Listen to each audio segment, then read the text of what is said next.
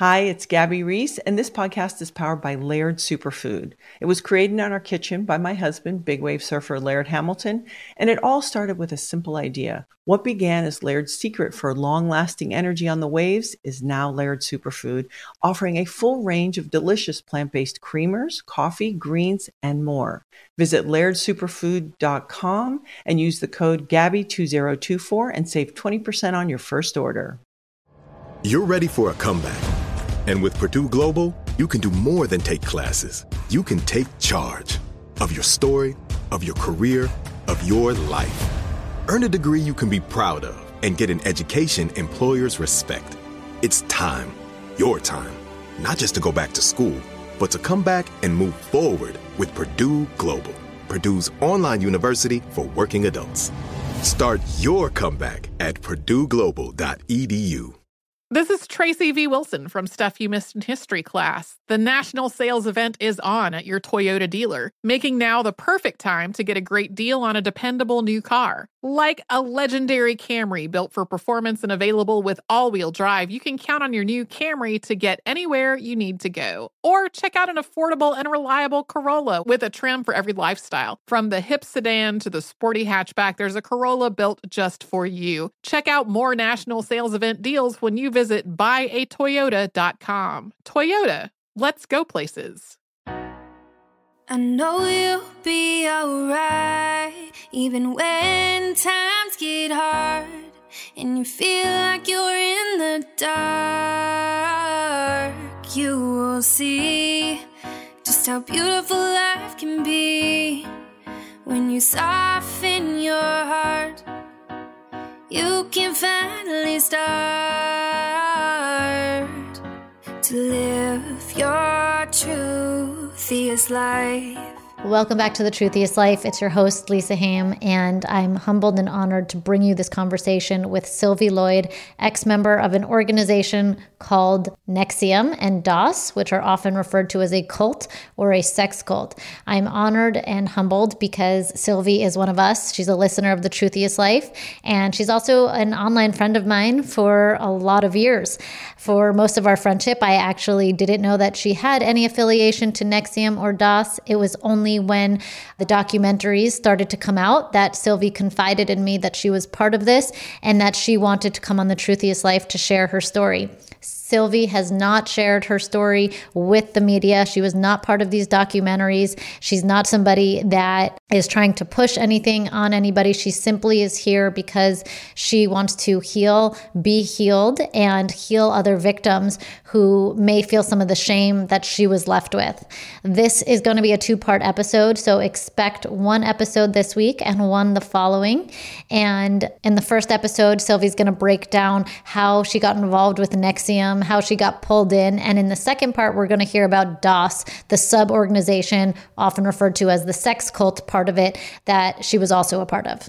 This may be the first time that you're even hearing these words, NXIVM or DOS. So, just to orient you, NXIVM is an organization that was founded by Keith Raniere, and NXIVM was under this guise of being a self improvement, self development program organization, and they offered classes in things like ESP. ESP stands for Executive Success Programs, and these courses were sold to you as if you want to better your life, if you want to get more joy, be more successful, take these courses.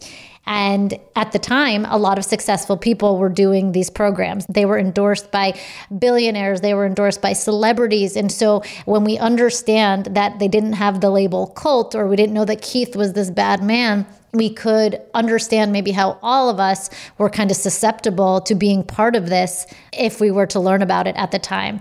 I at least know that somebody who loves self development, work, courses, programs, I feel like I easily could have been pulled into these types of programs. It's important to understand that people don't just join cults willingly, there's often something that pulls them in. And before they know it, they're part of a cult. And to the outside looking in, it might be really obvious, but from the inside looking out, there's so much mental manipulation and brainwashing that has already happened that you defend it and you protect it because it becomes your community and your knowing and your beliefs. DOS is the subgroup that started long after NXIVM. So a lot of people hear the words NXIVM and they just think sex cult and they think that people just joined willingly. Sylvie was a part of both NXIVM and DOS, and she's so brave to tell her story. She's part of NXIVM for 12 years, 10 years before DOS even came to be, and she was the first witness to testify against Raniere. Sylvie's now a new mom and truly one of the most special people that I know. This episode is really important, and I hope that you listen with open ears and an open heart as we really understand the psychology of cults, how they begin, and how they affect people long after they fall apart. And just as a little content warning, the story does involve sexual abuse. Thank you all for listening and supporting Sylvie as she shares her story. As a reminder, this is going to be a two part episode. So this week we'll hear all about NXIVM and how Sylvie became a part of it. And next week we'll learn more about DOS. Welcome to the Truthiest Life, Sylvie. I'm so excited to see you, get a break from momming with you. yeah. yeah, it's true. My first actual break yeah. from momming like this. You have no help, right? Mm-hmm. Well, I mean, I feel like bad saying that, but yeah, I look after her full time.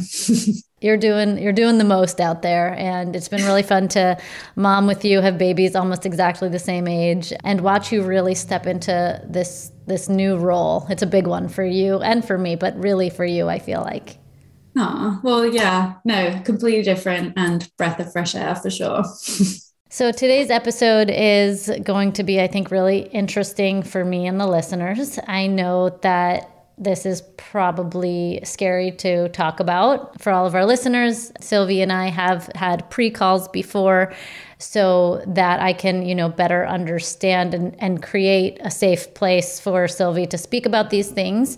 Today, we are talking about your experience with NXIVM, with DOS, with, um, am I saying those words even right? No, you actually are completely. Okay. yeah, that's right on. These are um, topics that have been exploited, I feel like, for lack of a better word, in the media. Your yeah. words were this is a salacious story and you're not a salacious person. No. It's not at all. Well, I ha- that's not how I identify myself or see myself. No. Right. There's been a lot of opportunities for you to be in the media, for you to tell your story to millions of people. Um, and yet you're coming on this podcast specifically, which, you know, we've got a nice reach, but we're not big media over here. We're not kidding. Who am I kidding? But why here? What do you want our audience to take away from this episode? Um, well, I think that the story of NXIVM, of DOS, and all these different things has been told. Obviously, there's an HBO series, there's an, another series that was on Starz, there's a million different, oh, not a million, but there's a lot of podcasts out there speaking about the NXIVM and DOS story. And I think that the thing that's a little bit different from my perspective is that, yeah, I never chose to go public with what happened obviously i'm so glad that the fbi and the government stepped in and took the whole thing down and i'm unbelievably grateful for them. But if i'd have had a choice i wouldn't have been like hey i volunteered to be a witness in the trial and for sure not the first witness. And it was almost as traumatic as everything i went through. So it's very different for me and for that reason and advised by therapists and psychologists at the time, it wasn't a good idea for me to be public. And I 100% didn't want to be. So I think I never had a chance to sort of speak about this on my own terms. Not that I would have planned on doing it, but having gone through the trial, been the witness in a trial, being the first witness in the trial, and feeling like it was an exercise in public humiliation, honestly, it gave me such immense amounts of empathy for anybody that's had to advocate for themselves on the stand. And probably the the number of people that say in these kinds of cases or situations that have advocated for themselves and they're not won it's not like they're it's gone the way that they would have wanted. And and my story alone for sure didn't do that. On the stand there was other witnesses there were many other witnesses and other girls within dos that spoke on the stand but none of our me and those other girls have not spoken publicly and i think it is a different story a different through line and a different recovery to have been in it and then also been involved in the trial So that's a really long winded answer. But I think essentially, if this podcast could speak to anybody who has been a victim and then had to also testify and stand up and feel the weight of that and what everything that comes in the aftermath of that, I would love to help them feel not alone in that part of the struggle because that's my experience. And so, yeah, if this could speak to anybody in that way, that's what I would love to do. I think, you know, that's the part that nobody i'm speaking for myself you know when i watched i watched that hbo documentary uh, over a year ago and i purposely didn't want to go back and watch it again before doing this interview. I kind of just wanted to move forward with what my memory left with me because like you said, you know, we we watch these documentaries and then the rest of us get to move on with our lives and we have takeaways, but never was my takeaway that the trial, the part that's supposed to give you freedom, a break, to feel good, to feel heard, to feel like justice is being served, you know, never did I think that that could add to what was already very traumatic with DOS. We heard about, you know, sex trafficking, we heard about branding, like really very traumatic things that you experienced. Never did I think that the trial itself could be, as you said, possibly more traumatic. So I actually think that's a really interesting unexplored area and as well as your goal of who you want to kind of help here you keep kind of saying I was the first witness. What did it mean to be the first witness? Does that mean that? Um, yeah, and I, I guess I, I, don't think I even realized how like how much of a big deal that was to me in speaking here. But I'm sort of the reason why I think if you knew my personality, I don't identify as a leader in anything, and I'm always like I don't want that responsibility. I don't want to be a leader. I'm happy being a follower. Although obviously since the whole cult thing, I'm like I need to rethink that strategy. like what are you following is a good thing to to really look into but never want to go first in anything. I'm the youngest of four children in my family. I'm like i'm so used to going last or like watching everyone else get through something safely and then being like okay now i'll try it. Like that's kind of more my strategy. And i think also given the whole breadth of NXIVM and the other women in DOS and everything that each individual went through, it was shocking to me that they wanted my testimony in the trial anyway. And I love Moira Penza, who is the who was the prosecutor I worked with the most. Like I genuinely just feel like she's one of the most strongest, amazing women out there. And you can listen to her on other podcasts if people want to hear from her and, and her sort of approach to the trial but um, I wish I could say to her, ask her, like, why? Like, why was my story so relevant to the bigger picture? And why first, too? Because I, I just, I feel like the way that trials work, and I learned a lot about that as things went along, is that they're kind of like making decisions about what's allowed to be included and what's not allowed to be included as they go along. So the, the different sides of, of the trial, the prosecutors and the defense, are kind of presenting things to the judge like we want to like we should be allowed to talk about this. And then there's like a sidebar and you don't know what the outcome of that's going to be. And you're just like sat on the stand being like i don't even know what they're arguing about or what's about to happen and come from that. So i felt like as the first person there was a lot of things still being figured out about what could be even spoken about in general during the whole trial. And so I just felt like a little bit of a guinea pig like in so many ways i would just if I'd have gone last for some reason, I feel like that might have been easier, but maybe it was, I'm sure it was just as hard for the last person as it was for the first person. But I think just in my personality, I was like, what? No, for one, just would never choose to do this. And two, going first is like my nightmare.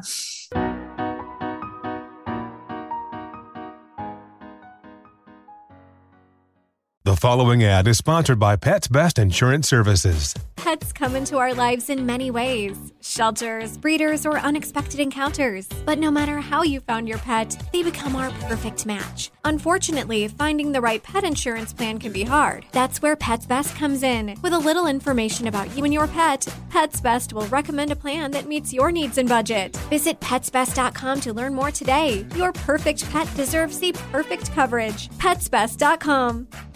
Are you ready to share some joy and celebrate International Women's Day? M&M's has partnered with iHeart for Women Take the Mic, treating you to the most uplifting and empowering stories of women supporting and celebrating each other. And of course, there is a smooth and creamy companion for your listening pleasure, peanut butter M&Ms, because they're just another way to help treat yourself in situations where you deserve a little added delight, like listening to your favorite podcast. So grab a handful of that creamy deliciousness kick back and spread some positivity into the world. From smashing glass ceilings to breaking records in sports, on stages, and at the box office, women are crushing it in every way imaginable. And with peanut butter M&Ms by your side, relax and keep listening to Women Take the Mic podcasts as you dance your way through inspiring stories, share laughs, and savor the deliciousness of peanut butter M&Ms and the unstoppable force of women. Happy International Women's Day. Hey, this is Jodie Sweetin from the podcast How Rude, Tanneritos. As a nostalgic voice from your past, I'm here to remind you that amongst the stressful and chaotic existence we live in 2024, you deserve to get away. It's time for a vacation, no matter when you're hearing this. And let me tell you how you'll get there. The 2024 Hyundai Santa Fe. Want to bring the family to the mountains with the Santa Fe's available H-Track all-wheel drive? Well, it's got standard third row seating and available dual wireless charging pads for the kids who just want to stare at their phone and not talk to you. You know what I mean.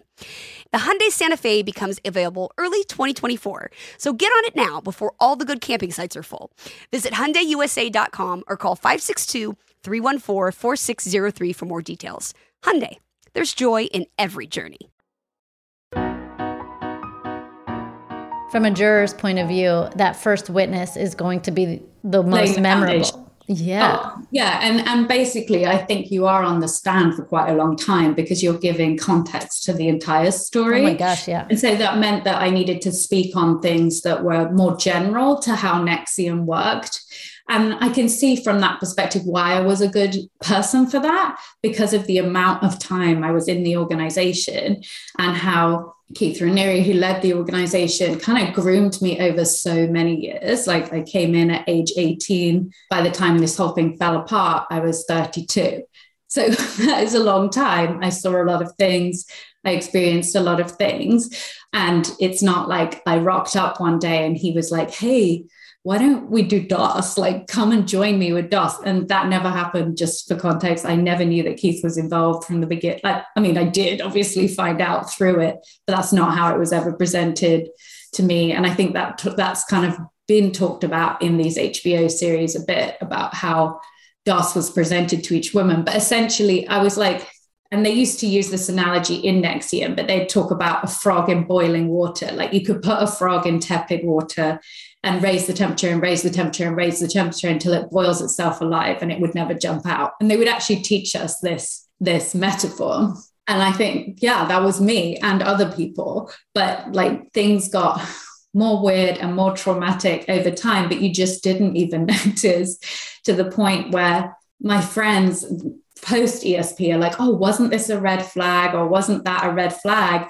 And I'll be like, well, no, because by that point, you're so numb to what is normal that, yeah, I mean, he, that's the way he had structured the whole thing is like doing whatever he wants and setting it up in a way that we would actually agree that it was a good idea things that are 100% wrong. Right. So, I mean, there's so much to break down here. And for our listeners that are like, what's NXIVM, what's DOS, just to stay focused on the trial for one second, then we'll kind of move out to how you even got to the to the stand to begin with. Yeah. Yeah. I just want to ask why was that publicly humiliating? My testimony is public knowledge. Like if you know how to find people's testimonies, you can read it. So I the reason why I don't have a problem sharing it I don't feel publicly humiliated by sharing it right now. But one of the things in DOS was that we had to send Keith all these naked photos. And so there are literally hundreds and hundreds of photos of my vagina, like just my vagina, not my face, nothing. And I'd had no prior warning that this was going to be included in the trial. And actually, it was something that Keith's lawyer didn't submit as evidence for the trial. So he'd found a loophole of how he could present this at trial without having given the prosecution any warning, without having given the judge warning, which normally you have to say what you're going to use as evidence. But because he was like, this isn't for evidence, this is for identification purposes only, he spent, I don't know how long it was, because in my head it was like hours and hours and hours, right. but doesn't really matter how long it was. It was many, many photos that were presented to me on a screen in front of me where I had to say, yes, this is my vagina. Yes, I sent it to Keith Raniere. And there's the judge looking at pictures of my vagina to my left. Mm. There's the prosecution in front of me. Keith is looking at these photos again. Like, it's obviously like, I used to not be able to speak about this without crying because it was the most deeply humiliating thing ever to me. It still is. I mean, I've had a very amazing ther- therapist that has sort of put a different spin on it for me which is like your vagina is so powerful it that is. it helps you through like, the first time she said it, it made me laugh so much. It lifted like a giant weight off my shoulders. She's like, No, your vagina is amazing. Like, you've got to celebrate that.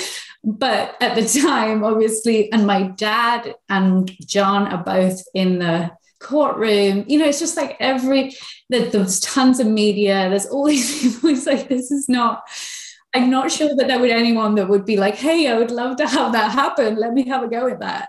So it was awful. My jaw has dropped because when asking that question, why was it publicly humiliating? I was expecting you to say just telling your story and the things you had to do would be humiliating. What you're saying, my stomach it, listen, I agree with your therapist. Your vagina did an incredible job. It put, right, I do 100% stand behind that but that was not public humiliating because you felt it was publicly humiliating. It was public humiliating because it was designed to be publicly humiliating. It was a tactic. it, no, it was. And then he went into his questioning. This was like the start of his questioning. And the questioning went on. I mean, the, I was on the stand for a day and a half. So that's how long oh. that went on.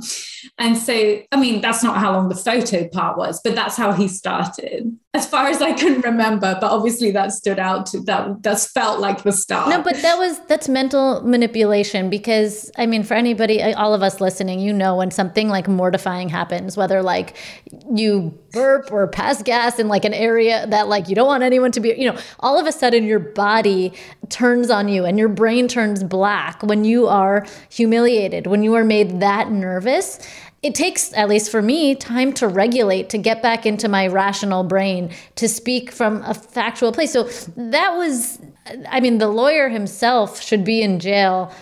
Yeah, I mean, I have, I, I try not to hate people, but I do hatred towards, I don't feel hatred towards him so much, but it just makes me like I that I, that must have been a tactic from Keith. That is so Keith. Like Keith is written all over that type of behavior that I'm like, of course, it makes sense that you did that, knowing everything that I know.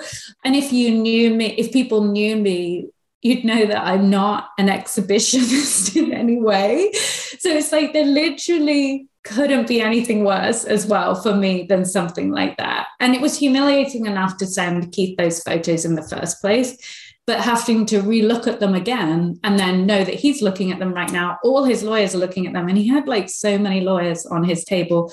The FBI agents that I've worked with are looking at them again. And there was people, the jurors were not allowed to look at the photos. They decided that. And so they weren't showing them to the jurors, but there were a couple of men in the front row that was like, I'm, I'm kind of going to do the thing to you. And I think you call it like a smirk, but we're like, you know, like laughing. And so it was just like the whole thing. I was like, whoa I really want to like die, basically, is how extreme it felt in that moment. And it's not a situation where you can be like, you know what, I tap out, I don't want to do this anymore, like I'm done. And there's just so many layers to it because you're you don't want to purge yourself. You're trying to think like I have to remember everything as clearly as I can. Like there are so many things that that feel at stake. It's just like, wow, that was like a big punch in the gut, like right before we even get going. And the like you said, you're the first one, so maybe they're also trying to scare away the other witnesses. Yeah, the witness. Right. I mean, I'm sure yeah. you know there's other witnesses that aren't going to want to step up to that stand after they saw what they just did to you. I think as a witness, you're not allowed to be uh, in any way privy to what the other witnesses have said. And so I don't think they could have known, but it would for sure put people off being public about supporting you okay. know I, so let's back up a little bit to kind of give our audience the broader understanding of what esp is what NXIVM is and what dos are and how the three kind of play together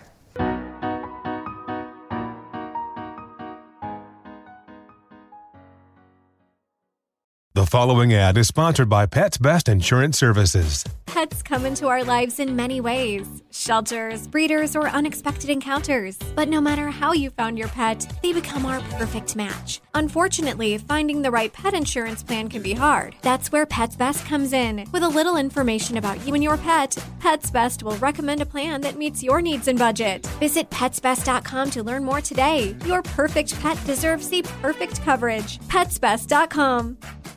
Are you ready to share some joy and celebrate International Women's Day?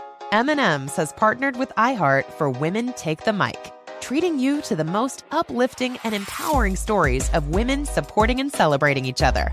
And of course, there is a smooth and creamy companion for your listening pleasure, peanut butter M&Ms, because they're just another way to help treat yourself in situations where you deserve a little added delight, like listening to your favorite podcast. So grab a handful of that creamy deliciousness. Kick back and spread some positivity into the world. From smashing glass ceilings to breaking records in sports, on stages, and at the box office, women are crushing it in every way imaginable. And with peanut butter M&Ms by your side, relax and keep listening to Women Take the Mic podcasts as you dance your way through inspiring stories, share laughs, and savor the deliciousness of peanut butter M&Ms and the unstoppable force of women. Happy International Women's Day. Hey, this is Jodie Sweetin from the podcast How Rude, Tanneritos. As a nostalgic voice from your past, I'm here to remind you that amongst the stressful and chaotic existence we live in 2024, you deserve to get away. It's time for a vacation, no matter when you're hearing this. And let me tell you how you'll get there. The 2024 Hyundai Santa Fe. Want to bring the family to the mountains with the Santa Fe's available H track all wheel drive? Well, it's got standard third row seating and available dual wireless charging pads for the kids who just want to stare at their phone and not talk to you. You know what I mean. The Hyundai Santa Fe becomes available early 2024, so get on it now before all the good camping sites are full. Visit HyundaiUSA.com or call 562-314-4603 for more details. Hyundai, there's joy in every journey. NXIVM was like an umbrella organization for a bunch of different organizations underneath it. So I think everyone uses NXIVM as the name because it's um, the easiest way to describe how Keith had this organization and, and all these different trainings within the organization so that he could almost appeal to any kind of person. So there was a women's organization called Jeunesse, and then he'd bring women in through Jeunesse. And then there was a men's organization called Society of Protectors, which is hilarious. Um, and he'd bring in men through that. And then there was like an acting organization and a different, and then so there's all these different things that sit underneath executive success programs was more like the kind of business. That's ESP. Yeah. And so there was all these different things that sat under NXIVM. That's one. And NXIVM was like, uh, I'd say what it was sold as is like personal growth, bettering yourself, becoming the person you've always wanted to be, blah, blah, blah, blah, blah. Right. I don't know if that explains. Does that explain it enough? It does. Like, so NXIVM is the big organization created by Keith Raniere. Yeah. Mm-hmm. And within this big organization that he created, he's created sub organizations that you could join in to be part of, whether it's a women's society, men's society, business, which is what ESP was, and I think why a lot of a lot of big businessmen maybe took classes came with ESP, through. came through. So it got a lot of press that way. And then there was DOS. Maybe we should save DOS for a second. Yeah, because DOS was not like a public organization that you could sign up for. So that was like, that was a different thing. So what did you come in under? Just as a backstory, I left, I, I grew up riding horses. My family had horses before I even remember. I competed in show jumping specifically, which is I don't know if I need to describe what that is, but jumping fences on horses is right. like the best way that I can describe it. I competed in that from when I was tiny and I was trying to become like an elite show jumping rider. So basically, an elite athlete would be the same as in any sport. And you grew up not in the US, right? Not in the US, in the UK. I'd say privileged and normal child, privileged slash normal childhood. I don't really know how the whether those two words go together, but I had a good childhood and I was given the freedom to like pursue something that was important to me, which was trying to become an elite show jumping rider. So I left school at 16. I trained with some riders in the UK for a couple of years. Um, so I'd left home as well, stationed with them. And then I kind of, long story short, came to America to train with an American show jumping rider who also happened to be uh, taking classes with ESP and very involved in NXIVM, very close to Keith. So, what year was this? That was 2005. So, I was 18. So, 18, you come to the US, you are training somebody who is already affiliated with ESP. Yeah, I'm training with them. I'm not training them. Just Got to it. clarify that. They were rode for the US. So they were like very, they were like elite. They were what I wanted to be, basically. And I felt like this was an amazing opportunity for me to achieve my dreams, essentially. But this person was like heavily entrenched in NXIVM, and all the people that worked for her also took the classes. So it was kind of, it was just kind of expected that you take the classes and and the person who I was training with actually paid for them for you to take them. So it was very, it wasn't a difficult decision for me. I was like, yeah, okay, for sure, I'll take them. These were just described as personal development classes. This wasn't personal growth. Yeah. Right. This wasn't about, you know, joining a cult or anything like that. No. And honestly, it was kind of a foreign thing that made me very curious. I thought it was a very American thing to want to better yourself, which is like kind of makes me laugh now. But I was like, wow, I was kind of apprehensive going in just because there were some, and that's the sad thing to me. Right on the first few days, there were there were some genuinely major red flags. But I think I got talked out of my gut feelings right there and then. And it just, that just took me through the rest of the time, which sounds nuts. But in those original classes, the first two days, I was so, because it was a five day course. And for the first two days, I didn't speak at all because I was so nervous and so weirded out by what was happening. What were those red flags? The way that they talked about Keith Raniere freaked me out because I think in I hate to speak to for all of English culture, but my experience of English culture is like you don't really have idols. Like you don't overly idolize someone. You just don't. People are a lot more like self-deprecating in general. Like that's our that's more my yeah my experience of, of growing up in england is like you didn't make idols of of just normal people and there was this person that were like, we call him the v- Vanguard, is what they had this word for him. And he was like the most amazing, intelligent man in the world. And like you couldn't even meet him. This was like them talking about this like ethereal creature. It was so it was just, it was very strange to me right from the start that there was kind of this person that's like the greatest in the universe was the way that he was talked about and that he's created we're so lucky to be taking these classes because he's created all this curriculum and you can become the person that you're going to be. It just sort of freaked me out. And then on top of that some of the classes themselves were really freaking me out. Like one of the first things that i remember that you were supposed to do was like an excited state and you were supposed to come up with an excited state and act it out to the whole class. And like i said not an exhibitionist. I was like oh my god like for one i'd never spoken about my feelings in general. I think that is another english culture thing. So i was like i can't even think of the time i was excited. Obviously i'd been i'd been excited before but it's just like it just wasn't in my my remit to like really even think that way. I just couldn't participate. I was just terrified the whole time so that was like the first couple of days. And then on the third day there was this class and this has been spoken about in the hbo series because this happened to a lot of people. But on the third day of this five day course there's a class where they talk about the suppressives which are like the bad people that when they see something good in the world they want to squash it but then there's like these different levels of who a suppressive person could be and the path that takes you down to being a suppressive person. And part of the the way that they pitched this thing was like if you feel uncomfortable around the vanguard keith raniere like you could be one of those people and so then I was like, oh my God, like I have to, chill. I might be a bad person. Like I might be a suppressive. And it really terrified me. Like it is kind of, it's funny now, but as an 18 year old, never exposed to any of this, that is the thing that really hooked me. It's like, I'm worried I'm a suppressive and I don't want to be a suppressive. So, like, I will do anything to try and be a good person.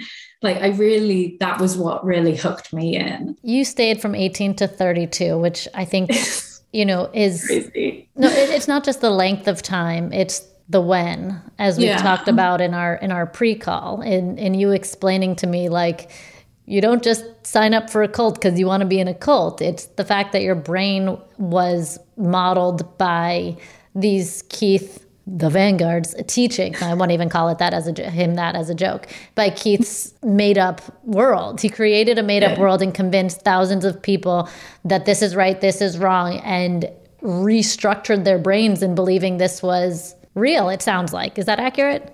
No, a hundred percent. Well, because the other thing that he did is he really um, had a whole class on what he could. I think it was even called good and bad or something like that, where he literally redefines good and bad, what's a good thing and what's a bad thing, and leaves like the door wide open for basically his own immorality to run reign free. Because he changed the definition of those things. And we would take these like i literally took these same classes hundreds and hundreds of times because that's the way that they would have you do it.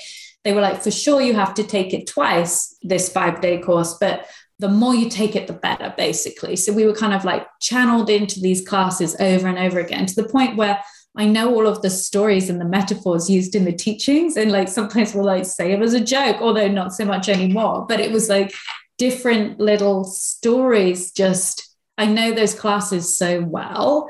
And so, yeah, that's had an effect on my brain. It's had an effect on my thinking. And it takes a lot of undoing to try not to do this kind of automatic thinking that's been programmed into my head.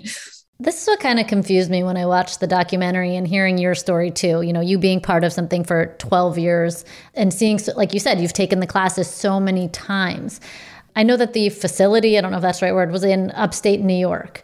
Did everybody live there in upstate New York or, or did some people just come take a class and then leave? Like, how did that no, work? so then by the end of next year, they had sent. They called them centers. They had the center in upstate New York. They had one in New York City. They had one in Mexico City, Guatemala, Guadalajara, uh, Monterrey, Mexico, Canada, in Vancouver, Miami, okay. LA. Like they were everywhere Got it. um, by the end. And at the beginning, but right in that very beginning, I think there were only two centers when I was there. There was like one in Seattle and one in Albany. And yeah, people would fly in to take the classes. But not everybody who took a class stayed like you did, right?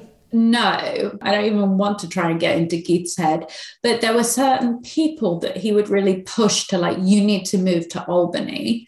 And he'd kind of do that with a lot of people, but I, I'm pretty sure it was mostly the younger women looking at it in retrospect. It's like, and this is why some of it I almost laugh because I'm like, oh, I wish I could have seen things differently because it's almost so obvious and sick in the end that it's like he kind of surrounded himself with women that he wanted in his under his control basically but that doesn't mean there weren't also other families or men that moved to next moved there because i think that understanding that and and i'm not the person that has diagnosed him this way but many other professionals has as like a sociopathic narcissist or malignant narcissist i think is the word that's used a lot I think that everybody had a purpose that he had around him, and you might not know what that purpose was or what how you fit into the puzzle. But everyone was like a tool to his game and what he wanted.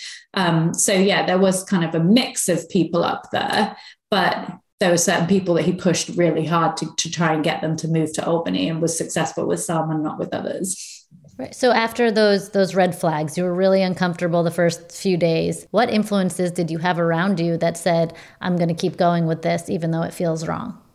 Well, the person that that I came in under, I was like a hundred percent deferential to her as an authority. I would describe it as in love with Keith and still is in my perspective, would like still 100% supports him, would do anything for him. And so to have, you know, the person that you kind of also want to impress because I was working for her and training under her and I wanted to get opportunities. I wanted to be considered, like I wanted to do a good job. I always wanted to do a good job. That's like a huge drive for me.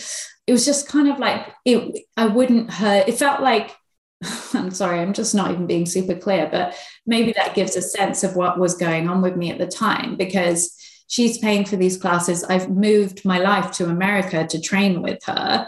This is two days in. I did, I couldn't feel like I could just quit that class without there being major repercussions that was meant saying goodbye to my dreams in my head. So there was that huge pressure. And then, yeah, I felt like I didn't have anything else. I felt like I didn't have another option at that time. And, and going back to England after having only been there for a couple of weeks felt like a failure to me, like I wouldn't have, you know, made it, if you know what I mean. And then I did multiple things that took me in more and more deep. Like we flew my horse out from the UK to the US to train with her and things like that, where it's like, another layer that's another hook that like you know i'm not going to back out at that point my horse is here my life is now suddenly here it kind of felt like a runaway train honestly. And then before too long there, there were multiple times where i actually tried to break free from living in america and i'd always end up coming back because of things that keith would say to me and things that this person would say to me. And there was this line of accusation that was used with me and i think everybody had a different one from from the people from the leaders of NXIVM of like why they needed to stay in NXIVM or why they needed to be in albany. And for me keith would describe me as that i was just a robot to my indoctrination. This was a word that he used a lot. And that at one point he even told me that if i ever had children they wouldn't love me because i was so cold. Things like that where and so then the answer to not being that way was to take more courses, was to stay in NXIVM, was to move to Albany. Like he was the cure to all of my ailments, was how he described it. And then that was then supported by the person who I saw as the biggest authority in my life for the majority of those years. Like I was 100% felt like she had all the answers and that she would even say things like, I know you better than you do. And that I believed that I did believe that I didn't know myself. And I, I don't think I did, just to be honest, because I was so disconnected and disassociated. But it's not that I don't know myself. I think I was just traumatized and I, I didn't even see it at the time. I mean, you were you were 18, you know, living in another country. Who, who knows themselves at 18, first of all, you know? And if somebody says, I know you better than you know you, I think if anybody said that to me at 18, I would believe that too, especially when you've left so much behind. You are trying still to pursue your career. And it, it all falls in line with believing that these people have the answers.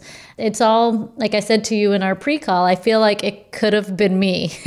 yeah, well, I do feel like yeah, it could have been a lot of people, and I'm really glad it wasn't. But I, yeah, I think if people can step into that kind of thinking of of that age, or maybe if they even were that age, they would kind of get it. Well, I feel like I mean I could get it with someone else telling me the story.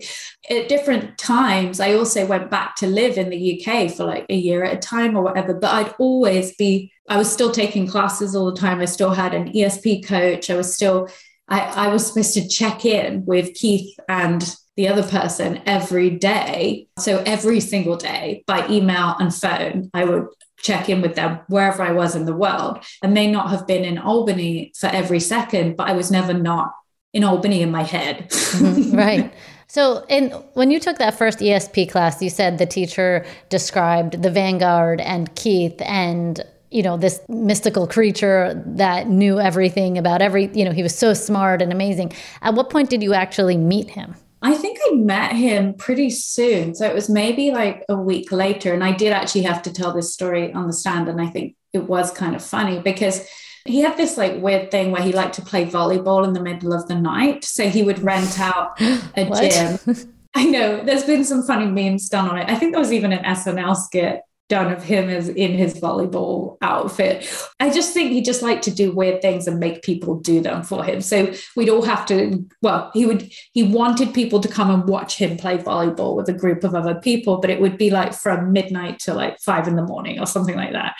And so I was encouraged greatly to come to volleyball to meet with Keith. Like this is like a, a grand honor type thing. So I remember showing up, it was like ABC Fitness in Albany. I think that's what it was called at like two in the morning.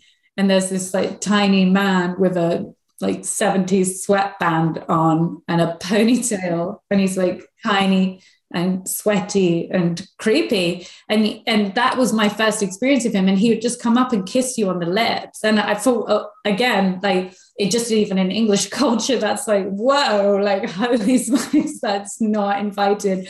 But then that was the standard that was set. It's so gross. They just can't even it makes me want to puke thinking about it. It's not uh, uk culture and it's also not american culture I put so many things down to this must be an American thing, which now I'm like, I kind of laugh at, but I'm, I sometimes I think I still get it wrong where I'm like, maybe this is an American thing about and it probably really was a key thing, not an American thing. no, I mean it just goes to show that your reality is what you're surrounded by by even okay. a oh, short amount of time. You know, if you are surrounded, if if you walk into that 2 a.m. volleyball thing and everybody that you know is is doing this 2 a.m. volleyball, you go there and he's kissing someone else on the lips when they see them, and then you see him and he kisses you, you're just you know you you i don't you go along with it. Yeah. You don't you don't question it because that you've seen that this is the normal in this uh, pseudo reality that's been manufactured by him himself. So he kisses you on the lips immediately.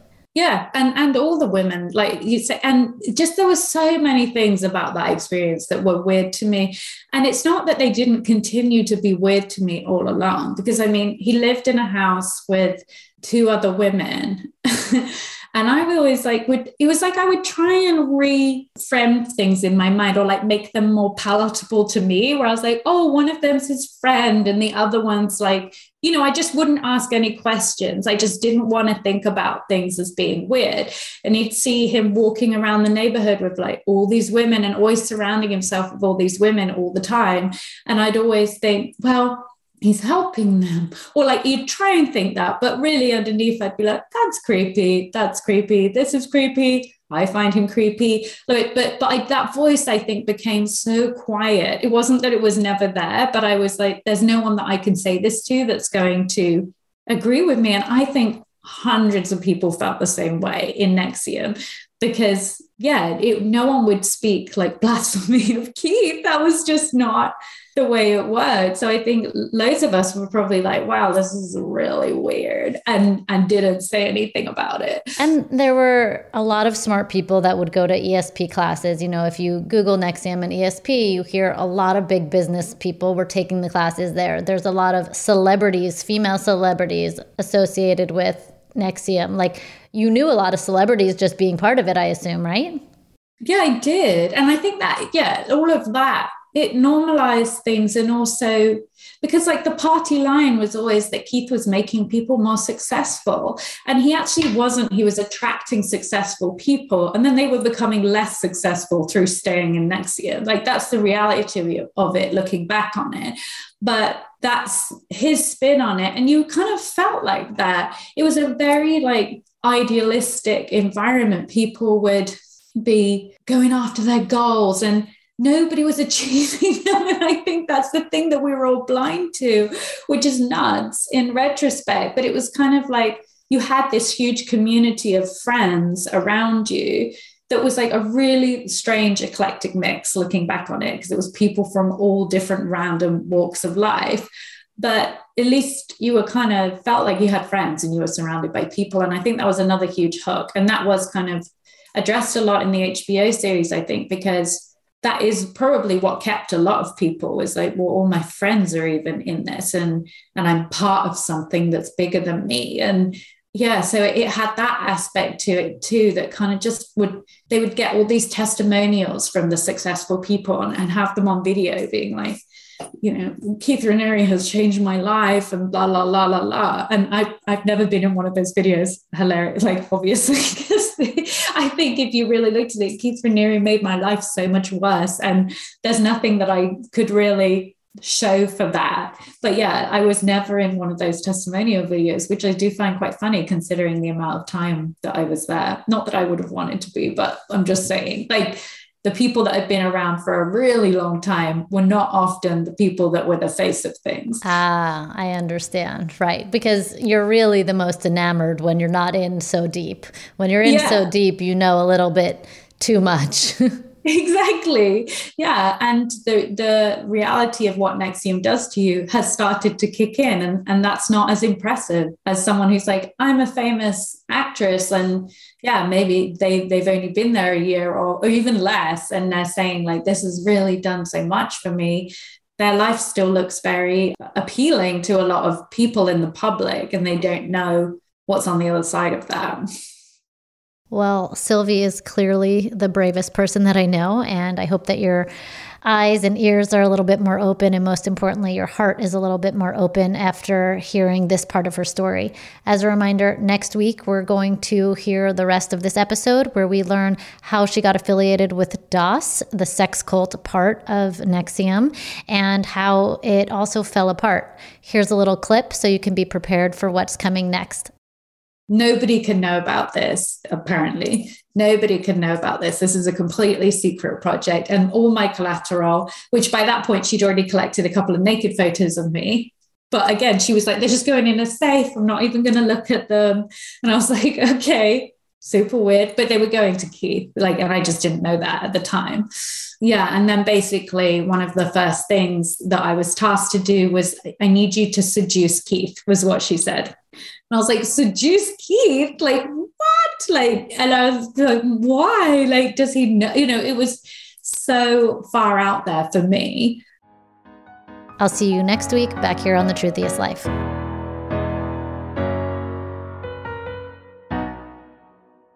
Ready to celebrate International Women's Day? M&M's and iHeart present Women Take the Mic, sharing empowering stories of women supporting and celebrating each other. And of course, there is a smooth and creamy companion for your listening pleasure, peanut butter M&Ms, because they're just another way to help treat yourself in situations where you deserve a little added delight, like listening to your favorite podcast. So savor the deliciousness of peanut butter M&Ms and spread some positivity.